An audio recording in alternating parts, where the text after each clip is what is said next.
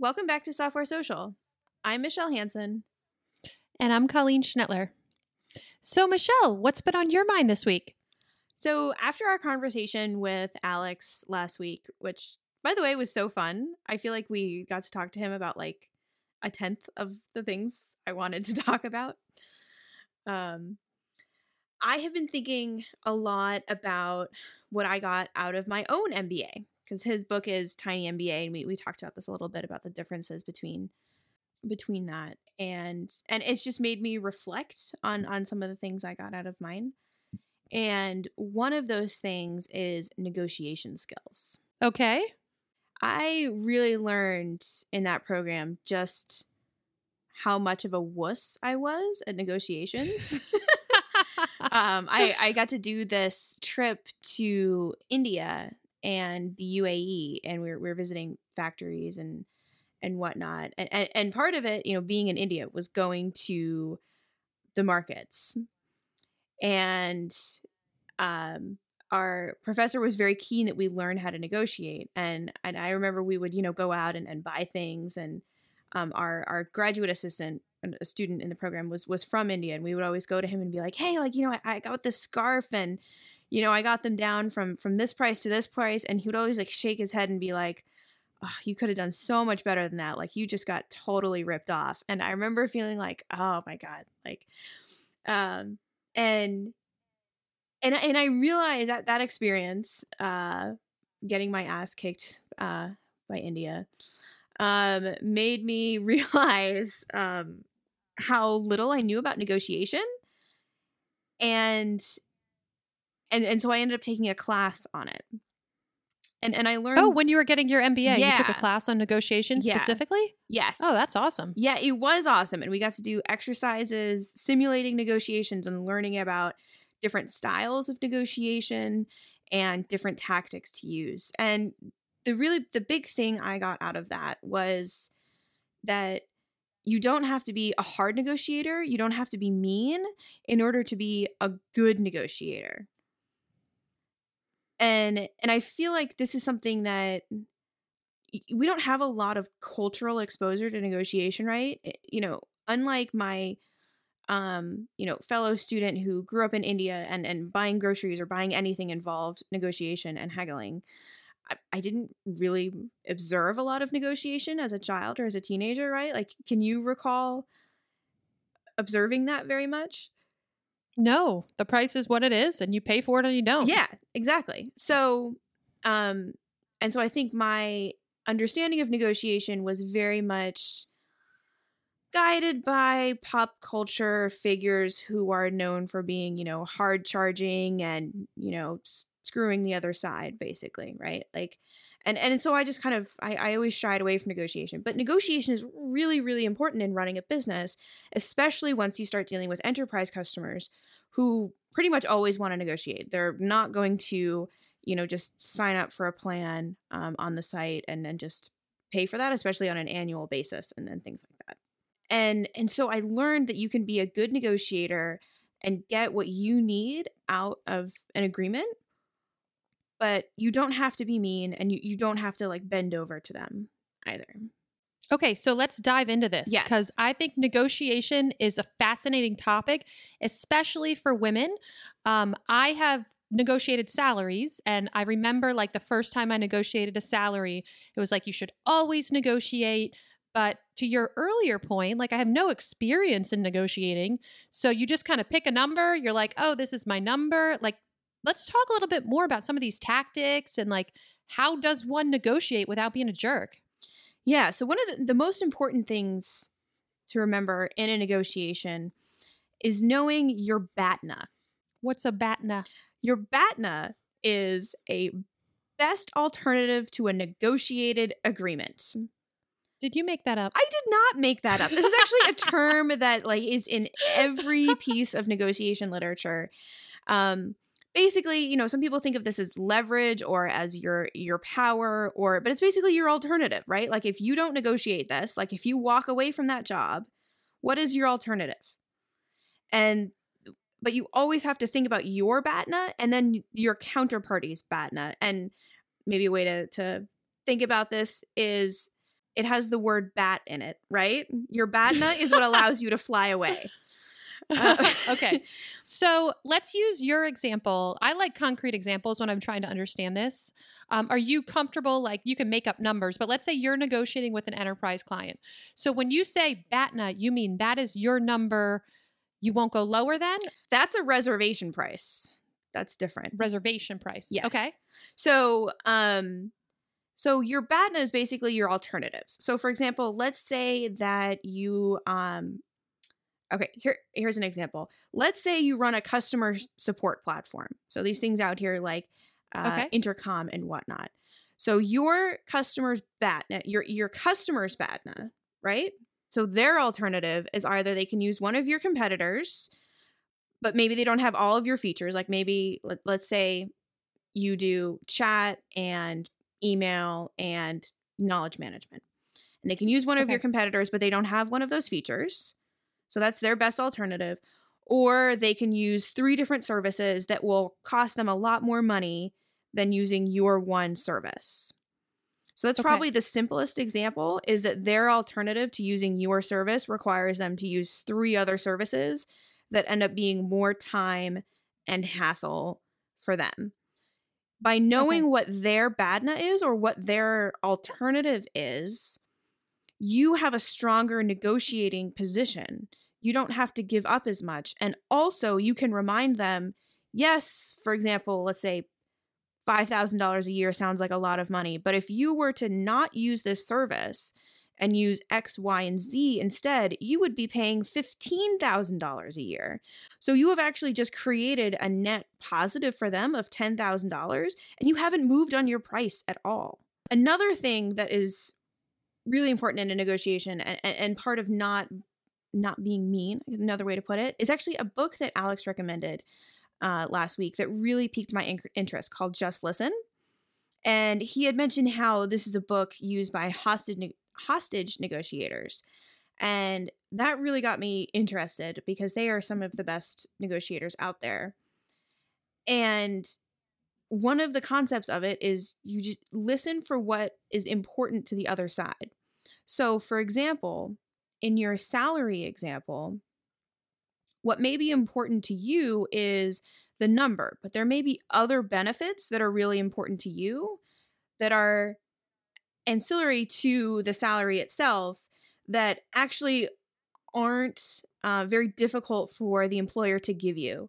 So, for example, let's say that you're negotiating on a salary of $100,000 and they're only willing to give you 95.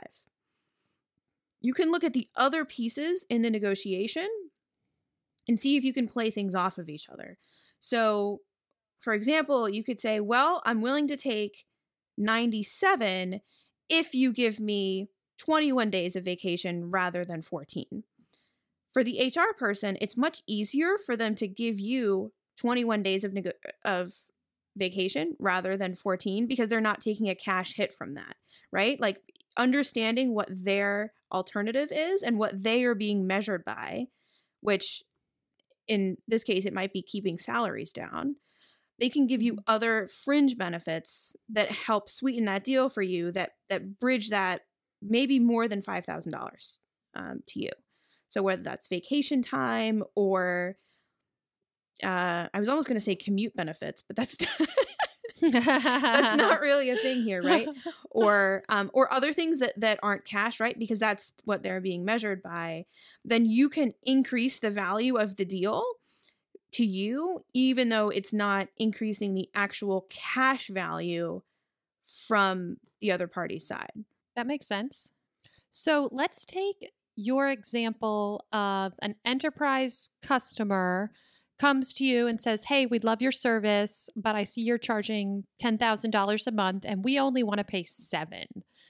Like, what's the first thing you do? Do you, when, when you're faced with that kind of negotiation? So, in that scenario, I would first of all say they're taking way too big of a, a cut, and I, I wouldn't even entertain going that far. There are a lot of purchasing managers though and managers in big organizations that may be measured based on how big of a discount they get. So whether that's like 5% or or 10%, I believe a lot of them are expected to get a 10% discount on services. Um, and what you can do in that scenario is trade the discount for the number of years. So, to you, especially as a small company, multi year deals are really valuable because then you know that revenue is going to be there, especially if you're a small company and you're just building your company and you want to know that you can make investments and make decisions and the revenue will be there. So if they came to me with that, I, I you know, I would say um you know, really the lowest we're willing to go is 9,000 for a 3-year minimum commitment deal, you know, and and then you can negotiate back and forth on whether that's paid up front entirely or they get to pay every year. I might do less of a discount for that. I mean, it's pretty common in SaaS to buy, you know, a, a three year subscription and paid all of it up front. Like Wow. in the real enterprise world of enterprise selling to enterprise. Yeah, so so you can trade a discount in exchange for length of, length of contract. And there can be there there's always other things you're negotiating on in an enterprise um scenario. So for example, the invoicing um length whether it's 30 days, 45 days, 60 days or whether you get to use their logo on your website. You you maybe you can give them a discount in exchange for that. But in a negotiation you always want to figure out okay what are the you know five six ten twenty different issues here that we're negotiating on? It's not just the price it's the price it's the length of the contract it's i mean details down to what is our um choice of law what is the jurisdiction or, or is it is it is it where we are established or is it delaware or new york or wherever that other company is established? This is like something that every enterprise wants to change in a contract. They always want choice of law to be wherever they are incorporated. Um, but all of those other things and then thinking about how you can play those off one another and and try to understand what are the what is really important to them at the end of the day and how can you put something together that gets what you want out of it and also helps them hit their most important thing. But going back to that that book how you figure that out is you just listen to them. And one of the the negotiations in my class that I, I learned the most from um, was was actually probably the most scared I have ever been in an academic environment. Um, we did all these negotiation activities from buying a used car to uh, being a zoo negotiating for pandas. Um, and and one of them was a group of people in a neighborhood negotiating with a construction company about a new development going up at the end of their neighborhood. So you basically have a bunch of ang- angry townspeople with pitchforks against these two corporate or corporate representatives. In my case, um, I got to be the corporate representative, and there was only one in my group, and then there was all of the people who had all of their different concerns. And this was basically my nightmare, like just going into this scenario and, and just gonna have a bunch of people yell at me. Um, I was really freaking out about it. And I did all that research. I was looking at all the different issues. The corporate representative is really not in a good position in that negotiation. But the one thing I had on my side was that it was time limited. And so I think it was, we were limited to about 20 to 30 minutes of negotiation in front, and it was actually in front of the rest of the class too. They couldn't participate. Oh no, actually, I think they could heckle us. Yeah, it was it was a fun one. um, but it was in front of everybody else, and and so I realized I was like, okay, all of these people are upset. If I just make them all talk and I avoid saying anything, I don't have to give up anything. So if there was six people, first person would air their grievances, and then I would say, "It sounds like um, what you're saying is this, and then so and so, I haven't heard from you in a while. What do you think about that? I thought you might have had some concerns about that. And I just kept doing that and saying, I think this other person had concerns about this, but they were slightly different. Would you be able to tell me more about that? And so we got to the end of it, and we were doing a debrief in front of everyone else. And the people who were the, who were the townspeople in the negotiation um, really struck me that they're saying things like, "Oh, you know, I feel like we really got a good deal here. Like, you know we like we really like were heard and you know all of these things and then somebody else goes wait a minute she didn't actually give up anything we just talked the entire time and so I was using it in in that sense, sort of, um, you know, sort of to their disadvantage. But just genuinely listening to people is so so powerful, and that's how you understand. Okay, of all of these different issues in this negotiation, which ones are the most important to them? What are their alternatives? Like, how strong is their negotiating position, right? If they don't have any alternatives, their position is quite weak, and you can push them harder on um, those issues um, and then understanding what, what what your own perspective is on it um, and so that book that alex recommended is such a good um, introduction to this um, but if anyone just googles batna you'll get like tons and tons of stuff on on negotiation um, it's even something i would suggest finding like an online workshop for or anything because i i really learned so much from that um and it's it's one of the big things I got out of my MBA was that confidence going into negotiations that I know it's important to us. I know what I can't back down on, but I also know where I can give them space. That's awesome. Yeah, I'm definitely going to read that book by the way. I have already ordered it since we talked to Alex. it's so good. Like I I just started it yesterday and I'm already 15% of the way through and recommending it to people and it's it and and it sounds like, you know, it, it it's some business books can be really quite a slog. This one definitely isn't. I mean, you know, it has examples from hostage negotiators and, and other scenarios that um, re- really give you a tangible understanding of how this can be applied. Whatever negotiation you're thinking of that made you want to discuss this topic, how did that end up going? I would say that all of our negotiations have gone well. Um, some of them are definitely harder than others. Um, you know, like I was saying in that scenario with the the townspeople, um, there have been quite a few scenarios when it has been just little old me versus uh, a team of corporate lawyers. Um, that's pretty much how all of our negotiations are.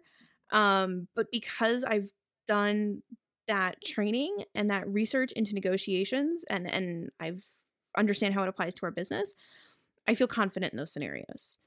Um, and, and and you know the thing about our our knowing my batna is that there are negotiations that we've walked away from um, and those have been those have been very difficult but we knew we would be able to make up the revenue elsewhere and what they were asking us to concede were things that we just could not concede. You know i can concede um, choice of jurisdiction but there are there are other things that we just simply can't and and if a customer potential customer asks us to concede those then we have to walk. But we have a good batna in most scenarios and it's just a matter of uh, sticking by that and and knowing what makes us unique. Great. So what's on your mind? So um, update from last week i'm just trucking along trying to get my add on configured to add it to the Heroku marketplace. I um, got some help today with a, a, technical problem that's really been giving me a hard time. So that felt really good. Because right after we had our podcast last week, when I was like, I'm done, I was like, oh no, I have to have this one more thing. Oh and no. So, I know. I know. Scope creep. Know. Oh my gosh. So I wrapped it up today. Actually, like I am done with the feature set for now.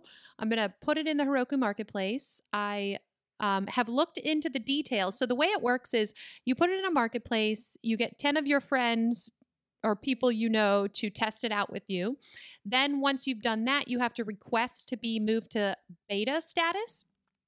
And beta status is 100 users. 100. So you've got to get a hundred. I know that's a lot of people, right? That's a lot of users. So you got to get a hundred users in the beta status to use it, and then after that, you can request to go to general availability. You can't start charging for it until you get to general availability. So this is, you know, just something interesting as I get along here. And I think once I get a couple people using it, I'll, I'll be able to get some more feedback, but um, also I looked up the AWS free tiers, and the AWS free tier is five gigs of storage. So with 100 users, that's 50 meg per user. So if they each have, you know, 10 users and that each of those users upload a 5 meg file, like I'm already going to bust through my storage. So, practically speaking, I don't really know how that's all going to work. But you have to actually speak to someone from Heroku, I think, before you go from alpha to beta. So, I guess I'll just ask them, like, am I just supposed to eat that cost? I guess I just eat the cost for a while. I don't know if it's like you get 100 users and right away you can go, or I'm still working out those details. You know what that sounds like to me? A negotiation. yes. Excellent. Excellent. I'm going to read this book then and um and I'll be ready. I imagine they, they must have some leeway on that, especially if it's a scenario where you are incurring a genuine cost for all of those users. Uh, I have to imagine that they would be willing to work with you on that. I think so too. I mean, I just don't know how you can not. Like it it's there's got to be a way to do that. Don't be afraid to ask. Yeah, there you go. And that and that's a um an excellent point. And um so I'm not too worried about that yet, but I did want to like kind of look that up and it seems like something kind of has to happen there to make that feasible. I it's interesting because now I am trying to do well now as in like I just started thinking about it, but I at least need like a basic marketing site. And I tell you what, this is something as a primarily backend developer, like making a marketing site makes me want to just hide under the covers. like logos and colors. And I'm like, bah. so yeah. So I got to do that. How um, much do you get from the Heroku marketplace? Like, because I've seen other products on it, and like, do you customize the whole thing, or do you get uh, sort of a template that you're working with? Yeah, you have a template you're working with. I was also going to do so the way I've written this, I was also going to just kind of have the front page, like kind of like a splash page or whatever you guys call it, like, you know, a basic marketing page that would then link you back to the Heroku Elements marketplace. I don't have to have that because Heroku does provide, like, you can do this whole thing without any kind of web page outside of your app, your application. Um, so I guess I don't have to have one now that you say that.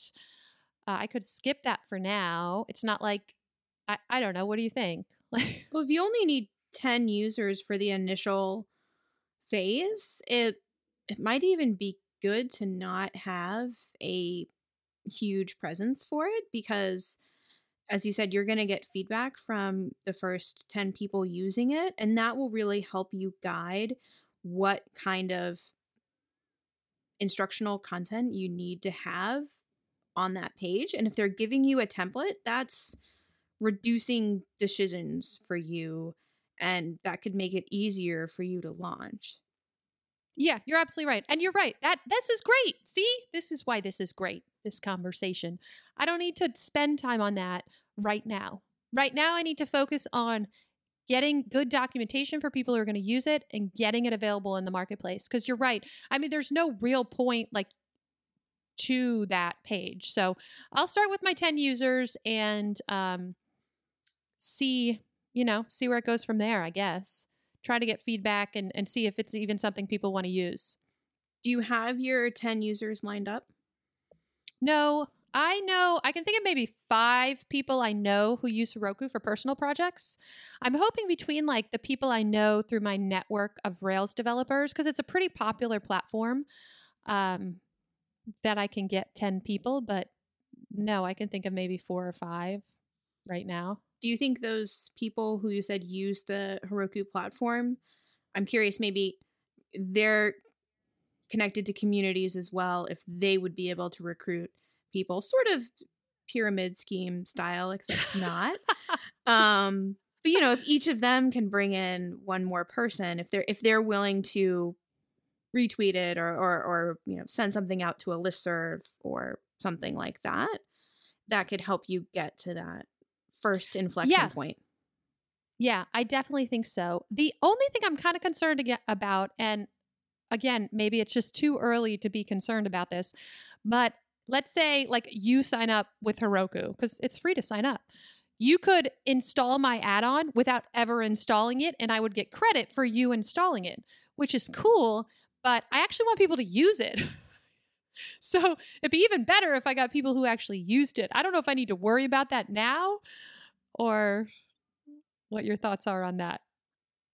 I mean, I think that's going to happen with any platform, right? Like, I think, um, I think Zapier is kind of like that. I remember when we were launching our Zap a couple of years ago that like there was all these people who installed it, but they didn't actually install it, and so exactly, it we we never really got a lot of feedback on it at the time. Um, I I mean, you know, people buy things and don't use them all the time, or they sign up for something even if it's free and, and don't use it. Um, but it, it at this point, if you can get you know five solid users of it who are giving you feedback, who are giving you ideas for documentation, for tutorials, for use cases, that's really valuable. And you know maybe you limp over the finish line and um, not all of those 10 users are actually active users. Um, but I, I think that's okay.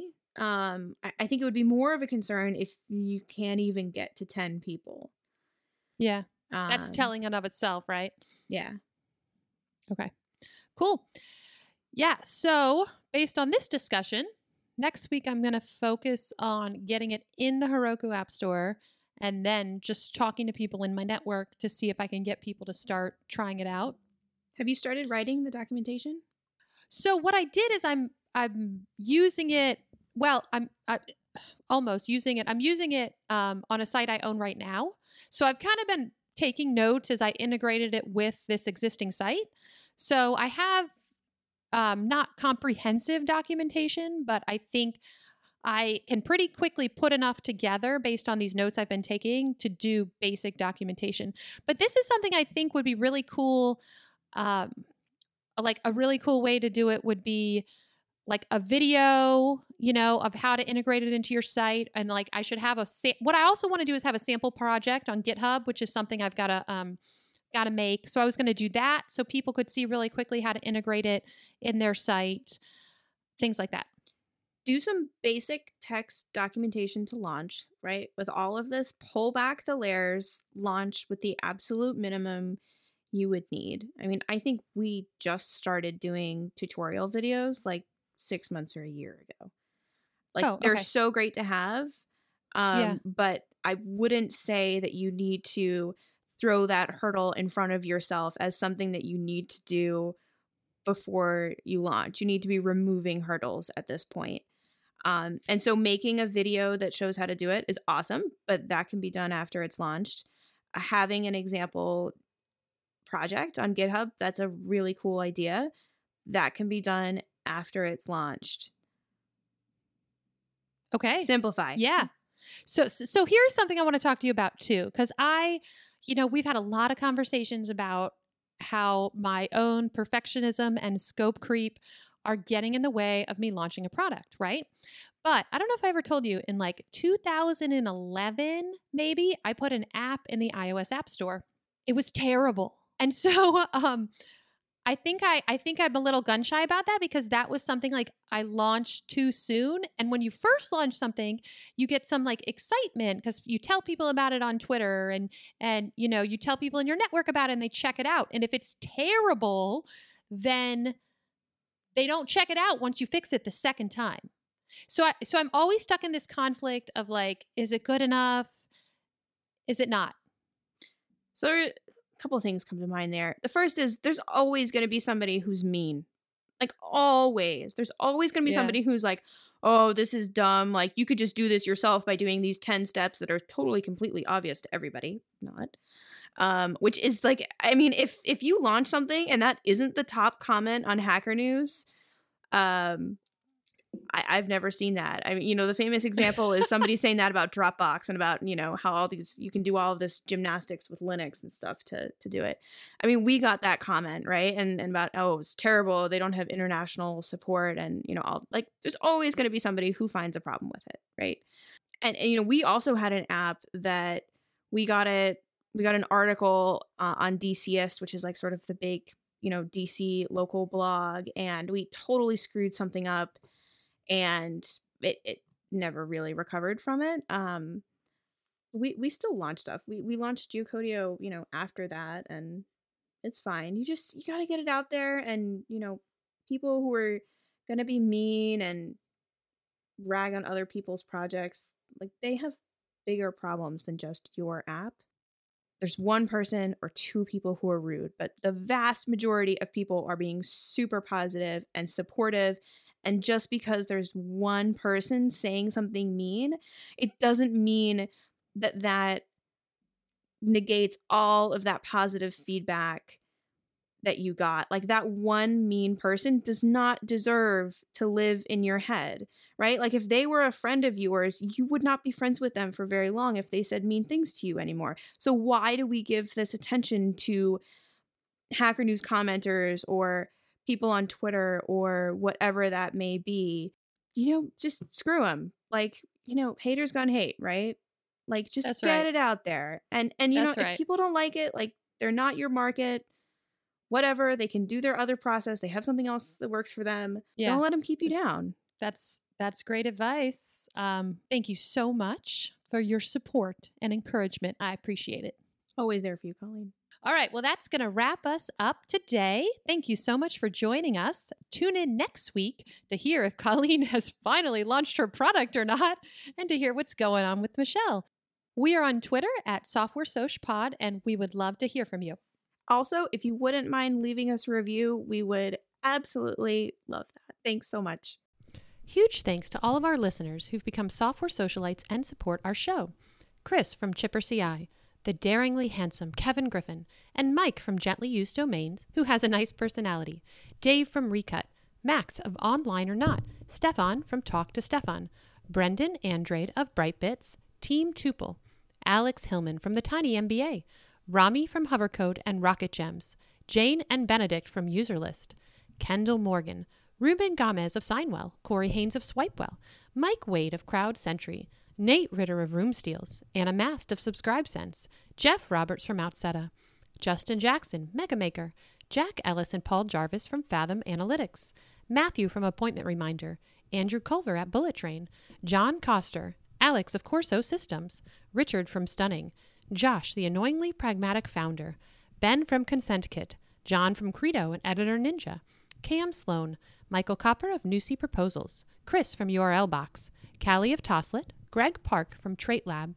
Adam from Rails Autoscale, Lana and Alex from Recapsy, Joe Masilotti of RailsDevs.com, Proud Mama from AppleNet LLC, Anna from Cradle, Moncef from Ruby on Mac, Steve of Be Inclusive, Simon Bennett of Snap Shooter Backups, Josh Smith of KeyHero.io, Jesper Christensen of Form Backend, Matthew of Works Cited, Chris of JetBoost.io, Daryl Shannon of Docamatic, Larabelles, a community for Laravel developers underrepresented due to their gender, Brendan from Feederloop, Pascal from Sharpen.page, Lynn Romick from Conbini, Arvid Kahl, James Sowers from Castaway.fm, Jessica Malnik, Damian Moore of Audio Audit Podcast Checker, Eldon from Nodal Studios, Mitchell Davis from RecruitKit.